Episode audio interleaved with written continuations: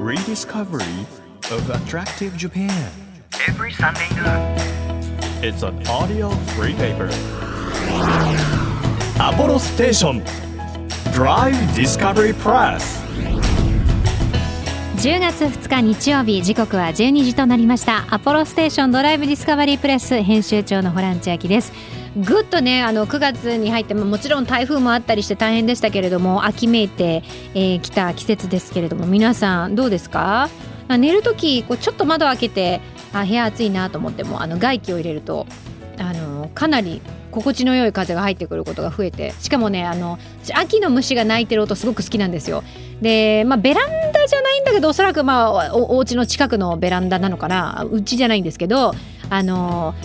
キリキリキリとかだったりあのキュンキュンキュンみたいな なんかちょっとあのうまく説明できないんですけどいろんな鳴き声の虫がいてあなんか秋なんだなとかってすごく思うんですよ。で実家の時は多分ちっちゃなコオロギが家に入ったんだなみたいな時ありませんなんか寝ててあのプルンプルンプルンプルンみたいなずっと寝てあー入ったんだなみたいな最初はどこにいるんだろうどこにいるんだろうと思うんだけどあれって一生出てこないですよね一生見つからなくないですかなんかどこかで泣いてどこかで急になくなならなくなってその姿は見えないよねあれ不思議なんだよななんか入ったらどこかで見つかるもんかなって思うんですけど見つかんないのよ不思議な現象ねそんな毎日になってきましたけれどもえーこの番組はですね日本全国さまざまな場所にスポット当てて普段気がつかなかった日本の魅力を再発見していく耳で聞くフリーペーパーなんですが今日はですね私にとっても特別な方が来てくださるんですよ普段だと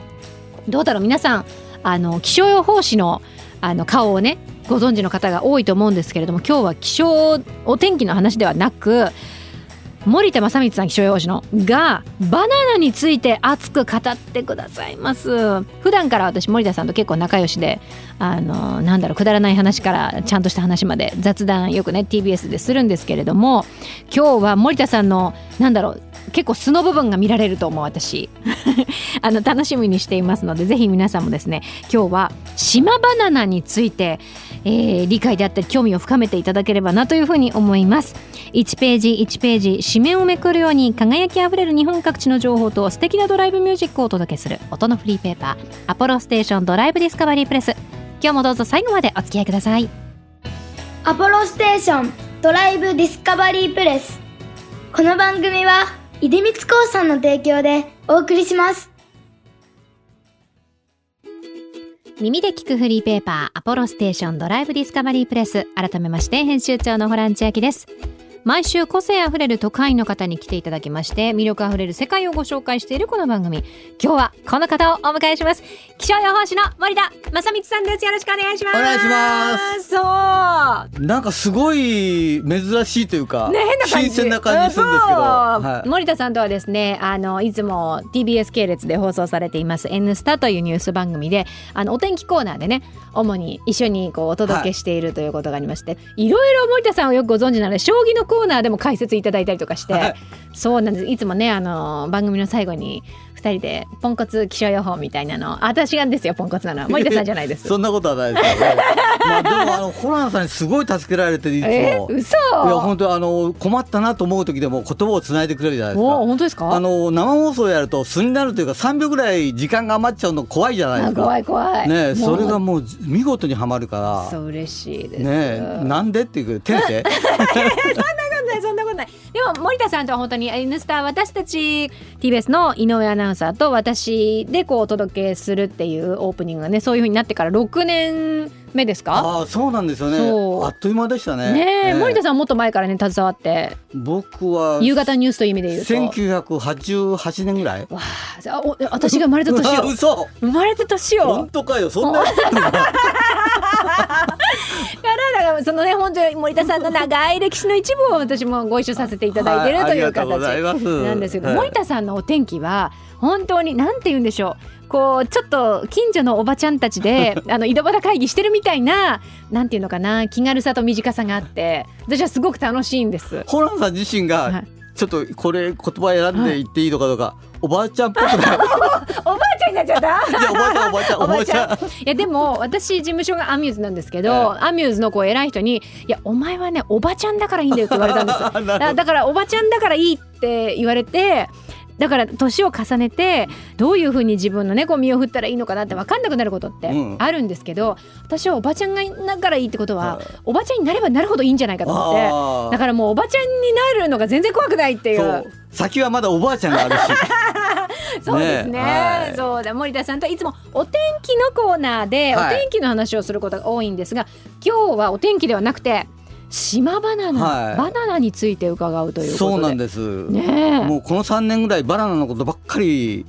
研究研究はちょっと言いい過ぎですやけいやどもうもけんもうい調ろんな本読んでべたり調査したり、はいもう詳しいですよバナナについて何聞いていただいても OK ですからあの森田さんは毎年この季節ですかね、んになると島バナナって言って皆さんが普段こう家庭で食べるバナナよりも3回りぐらいちっちゃいかな。今日ね現物持ってきたんですよあるんですよ、ええ本当にもうミニサイズのバナナ島バナナっていうものをくださるんですなので私はその島バナナのあの存在について知ってたんですけど、あんまり知られてないですよねあの年間に40トンぐらいしか出回らないんですよ貴重なもの40トンというと4万キロじゃないですか、うん4万キロということは1人1キロだって4万人の口にしか入らないんですよそうですねで沖縄の人口だけで130万人いますからものすごいほとんどの人が食べたことがないそうだから森田さんが近くにいるから私もこ うたありつけることができたっていうぐらい貴重なものあの市場にほとんど出回ってないんですよね、うんまあ、一部のデパートぐらいしか、はいはいあと現地沖縄とかにはあるんですけどもそれもねあのいろんな種類があって私たちが島バナナと言ってるのは、はい小笠原種という種類なんですねおうところがあの三尺バーナーとか、まあ、アップルバーナーとかいろんな種類でそれがあのなんていうんですか島バーナーとは限らないあそうなんですか、うんえ島バナナの定義っていうと何になるんですかそのないんです。あないんではすいか、ないあの沖縄で取れたものは全部島バーナーだっていう人たちもいるしおうそれから我々はその中の特に小笠原から渡ってきたやつを島バーナーと言おうとかえその小笠原から沖縄に渡って沖縄で栽培されているのがそ島バ我ナナと々ってか思ってる島バーナーです。へーさらに言うとそれはハワイから来てる、えそうなんですそのかまたさらに言うとフィリピンらしいあ結局フィリピンに戻るんですねそうそれまたまたまたインドネシアぐらいだかああらぐるぐる回っていて、はい、この200年ぐらいでぐるぐる回ってるみたいですねそうなんですね、はいもう島バナナね今ねあのスタジオにあるというお話ありましたのでちょっと普通のバナナもあるから比べてみましょううんえっとね普通のバナナは さ普通のバナナはささあとか言ってああの手でこう電話するポーズ作るじゃないですかそれぐらいの長さそうですねね、まあ、人によっ、はて手の大きさ違いますけど、私で言うとあのもしもしのあのポーズを作ったぐらいの長さだと思うんですい、一本いい例え15センチから16センチぐらいですねそれでねそういえばよかったいやいねやいやいやこんなもんが島バナナは本当ね長さで言うと一本一本人差し指と人か差し指うん、ぐらいの長さしかないんです8センチから10センチぐらいすごいちっちゃいんですよ小さサイいズえで値段もね今私の目の前にあるのが3本であの1房になったセットなんですけどなんと 100g あたり300円という贅沢なお品物、はい3本入っていてこちらは551円ということで まあ貴重なだけあってもうお値段は全然可愛くない感じはあります見た目可愛いんですけ どえいや普通のバナナに30円ですもんね、10倍近い感じですよね普通のもの2 3 0円ちょっとえ1本がですかあの安いやつはえそんなに安いですかそんな安い安い安い安いやつはあ本当最近高い時あもあそるうか最 近はあのそうですそうね一房100円前後ぐらいかなあー安い時7 8 0円とかそうですねスーパーによって、はい東京はまあ150円ぐらいするところもありますけど、それと比べるとだから 10, 10倍ぐらいまあ高い10倍まあ僕は鑑賞としては5倍から10倍ぐらいの感じしますけどもね、はいねえとにかく高いそう、ええだけどもそれだけの価値があるというか、うんあのぜひ皆さんもし試せる機会があったら試していただきたいですよね、はいただあの偽物が多いんですよ結構偽物ってどさっき言ったみたいに、どまうあ、いう偽こと物っていうと言い方があれなんですが、はいはい沖縄で取れたものは全部島マナだっていうと、うんそれ全部って言われちゃうけども我々が本当に我々ってのは島マナ協会っていうのを作ってるあの森田さん別にあのバナナおじさんとして今日いるわけじゃなく て島バナナ協会の会長さんというちゃんとした人なんです。島マナ協会っていうのを作ったんですけ おどうもそこでいろいろ定義づけて、はいあの小笠原酒ってさっき言いましたけども、はいはいでそれは酸味があって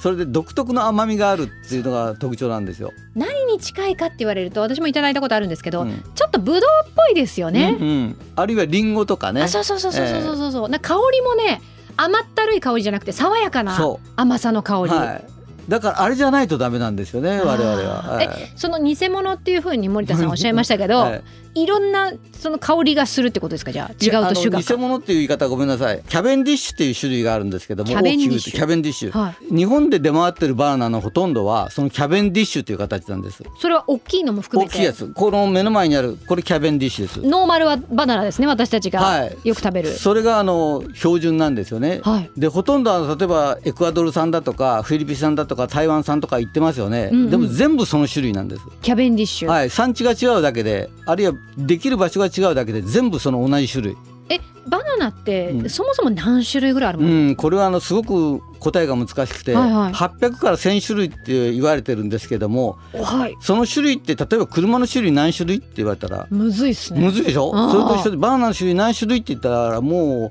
うどれだけでも分かれられるしああなるほど大きく言うと、まあ、200ぐらいでも分かれられるし、まあ、800から1,000ぐらいと言われてますね。あそじゃあそんなにあるうちの私たちはギャベンディッシュっていうもの一種類を主に食べてるそうほとんどがそれなんですよなんでですかあのこれは長い歴史があるんですけども、はその前にグロスミッチェルっていうとても美味しいバナナがあったんほうですほうグロスミッチェル甘くて食べ心地も良くて、はいはいところがこれがパナマ病という病気で全部やられちゃったえでバナナってクローンだから一つの病気にかかると全部かかっちゃって畑全滅ソメイヨシノみたいなことそうそうそうそれそのまさにその通りへまさにそうということでグロス・ミッチェルが亡くなっちゃったのでそのバナナを生産する人たち困っちゃってうんじゃあ近いのは何かあったらそのキャベンディッシュだったんですあじゃああの味とか香りとかは、まあ、基本的に似たようなもの、うん、そうですねでそのキャベンディッシュ全部になっちゃったからどれを食べても、まあ、価格差はあるけども同じような味になってると思うんですよねそうところが小笠原酒っていうのは全くそれとは別の種類で、沖縄で細々と、まあ、全体で言うと沖縄県って言った方がいいんだけどもそこで細々と生きながらできたのがこの小さいバナナなんですえー、そうなんですね、は今目の前にあるのはこれ緑色なんですけどまだ、うんあの島バナナ森田さん私にくださる時にいつも必ずこうして食べてくださいねっていうルールがあって、はいどうどうすればいいんでしたっけ絶対にその緑の時ではダメであのうん紅葉と一緒で緑色がどんどん抜けていって、はい、黄色くなるイチョウみたいにうん、あの黄色くなってもまだダメで、うん黒いスポット状の、まあ、ホッシュガースポットとか言いますが、はいそれが出てからが食べ頃それまではもう触ってはいけないもう触らずにずっと吊るしていく、だあの冷蔵庫にも入れちゃいけないんですもようね絶対 にダメ冷蔵庫なんか入れたら怒るよみたいだってそれ値段500円でするんいでやしそょうだからあの本当に美味しい状態で食べたいから皆さん間違っても冷たいバナナがいいなと思っても冷蔵庫には入れないでいただきたいともうそんなのしたら怒るえどどどうなっちゃうんですか冷蔵庫に入れるとあの死んじゃうあの冷凍負けしちゃってはいあの追熟って言うんですけど、はいはい追う熟とか追熟って言うんですがその追熟がされなくなっちゃうからもう甘さが出てこないんですねあじゃあちょっと青っぽいままになっちゃうそうはあもうあの全く別物というか食べられないですね。ああそうなんですね、えーそもそも森田さんがこの島バナナ協会を作ってそのバナナに夢中になるまでの背景には何があったんですか今から50年ぐらい前なんですけども、あの職場の仲間と一緒に石垣島に行ったんですね。うんでその時にたまたまカビラ湾っていうすごい綺麗なところがあるんですが、はいその帰り道に歩いてたらおばあちゃんがあのこれ食べてみないって一つくれたんですおうよ我々に。はいはいそれがむちゃくちゃうまくてなんだこのバナナはうん爽やかで酸味があってまさにそのバナちっちゃいしナはいちっちゃいし、はでそれ以来沖縄行くためには食べてはいたんだけれどもところが3年ほど前に昔森田塾っていう天気の塾をやっていいて、はいはいその生徒だった子がもう大きくな大きくなったってもう最初から大き いか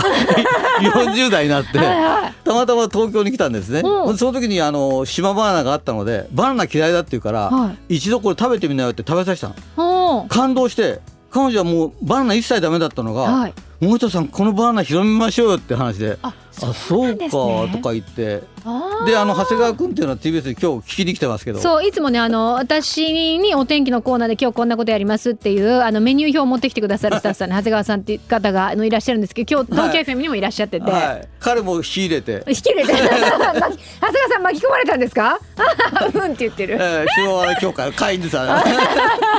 人ぐらいいらっしゃるんですか 今十数人ですかね、おーはい、どんどん増やそうと思うんですが、はいところがここでこういう問題があって、はい島バナナを実際に畑で今育ってるんですよ、うんうん沖縄でところがお金会費として取ってもそれがなるかどうかわからないえ島バナナがなるかどうか。はい、はいあの成長するかどうかわからないはい。でその時にお金払ったのに取れないのまずいでしょって怒る人いるいますよね中にはまあ確かにあの払ったんだからそれだけの対価が欲しいっていう人はねいますよね。 ねだからそういうこと言いそうなの人 言いそうな人文句言いそうな人はもういらないっていう一応社会的立場があるか確らかになんか問題になって前だ から問題を起こしそうな人ははいちょっとご遠慮くださ いっていう。だからうん長谷川君だったら別にねそれだっていいかそこで長谷川さんに戻るわけですね。確かにあの長谷川さんは大変あの温厚の優しい明るい方でして、だから皆さんできなかったとしは、まあ、できなくてもしょうがないよねっていう、まあ、仲間内で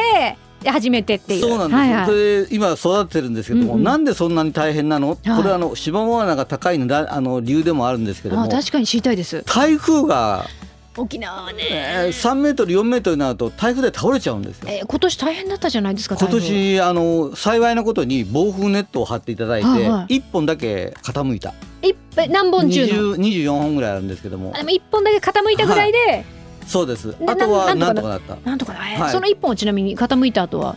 そそのか傾いたままあ傾いた後はもうあのまた戻したのかな戻してもらったと思うんですけどあーまあでもちょっと難しいかなあーでもう一つ国本さん知ってますでしょえっと、TBS のあの「N スタ」で水曜日から金曜日のお天気コーナーを担当されてる気象予報士さんなんですけど、はい国本さん、はい国本さんも芝生穴協会の会員で。あの周りを引き込むタイプですねそうなんですよ そうなんです とか言とってころがその芝生穴っていうのは台風がまず大敵でしょ、はい2番目に大敵なのが病虫害なんですよそう病気はでもな難しいじゃないですか。それで今回、はい国本さんのやつが病気にかかっちゃった、待って待ってください。えっとだ誰々の木って一本一本が誰かの木なんですね。そうそうそう、うん名前つけてあるわけ、はいはいそれで国本さんとか残念ながら病気にかかっちゃって、切られちゃったらつい先日つい1週間も前1週間ぐらいそれはその一応そういう可能性はあるわけじゃないですか、はでもその誰々の木ってなって一本だけ虫がついちゃったとしたらじゃあその残りをみんなで分けようっていうスタイルなのかそれとも切っちゃった木の方は残念でしたっていうスタイルなのか最初の時には残念で決めたからうん国本さんはもう残念、あででもだけど、それじゃまずいよねってこと で確かに今第2期は第3期か第3期やってるんですけど、はい第3期はとりあえずみんなでうん分配しようよっていう形に、ー総量をみんなではいはい分けましょうよ、はいね、私もやりたいなその島バナナ本やりたいやりたい、うん本当になんか TBS で話してる雑談してるみたいな森田さんすごい大先輩なのよやりたいやりたいとか言って。本当じゃあい入れたのかいなやこれちょっとね島バナナの世界が深すぎるのでちょっと来週も森田さんにお話聞いてもいいですか 雑談して終わっちゃっ雑談雑談してたら終わっちゃったもう本当に私たちのいつものいつもの会話皆さんにお聞きいただきました森田さん来週もよろしくお願いたお願いししますます東京 FM をキーステーションに JFN 全国38局ネットでお届けしているアポロステーションドライブディスカバリープレス。お送りしたのは、優香でレオンでした。この番組ではドライブで聴いてほしい Spotify のオリジナルプレイリストを配信中です。あの、ドライブにぴったりのプレイリストで私も移動中とかよく聞いてるんですけれども、DD プレス、アルファベットで D でカタカナでプレスというふうに検索しますと出てきますので、ぜひ、いいねでお気に入り登録、ドライブ中に聞いてください。 Apollo Station. Drive Discovery Press. 「地域社会を支えるライフパートナー」アポロステーションのスタッフがお客様に送るメッセージリレー。神奈川県厚木市の株式会社高橋石油厚木キャプテンサービスステーション北条公彦です当店は地域密着のフルサービスのお店として70年以上にわたり営業しております特に修理作業や整備車検などに力を入れていますまたお客様から車やバイク以外にも様々なご依頼をいただくことがあります例えば草刈り機や発電機の修理など我々のできることがあれば何でもやらせていただいています出張サービスもしていますのでお困りごとがございましたらぜひどんなことでも一度ご相談くださいアポロステーション厚木キャプテンサービスステーションぜひご来店お待ちしておりますあなたの移動を支えるステーションアポロステーション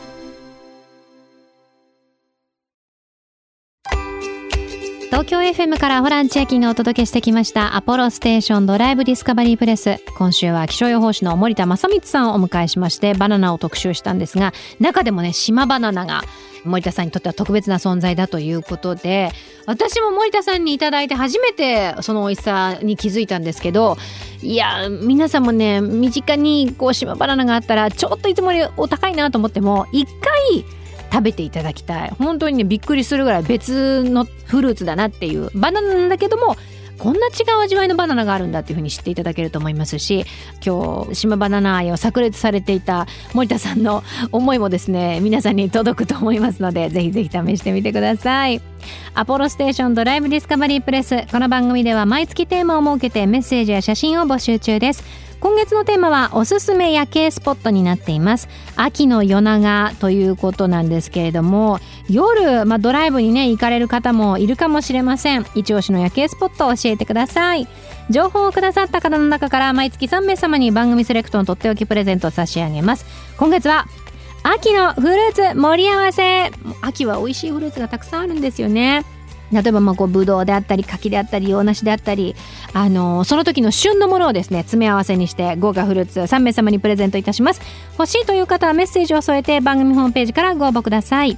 また毎月注目のイラストレーターさんに書いていただいている番組ステッカー今月は夏と動物と音楽とレトロのものが好きというイラストレーターおのこさんのデザインですあの秋っぽい赤とかオレンジとか暖色系の洋服をまとってる女の子と車それから私の大好きな猫がね何匹か描かれてるんですとってもほっこりする可愛いステッカーになってますのでこちらの方もぜひメッセージとともに応募してください。えー日本全国さまざまな場所にスポットを当てて日本の魅力を再発見していく耳で聞くフリーペーパー「アポロステーションドライブディスカバリープレス」来週もですね気象予報士森田正光さんのいつもとは違った一面が見られると思います楽しみにしていてくださいお相手は編集長のホラン千秋でしたバイバーイ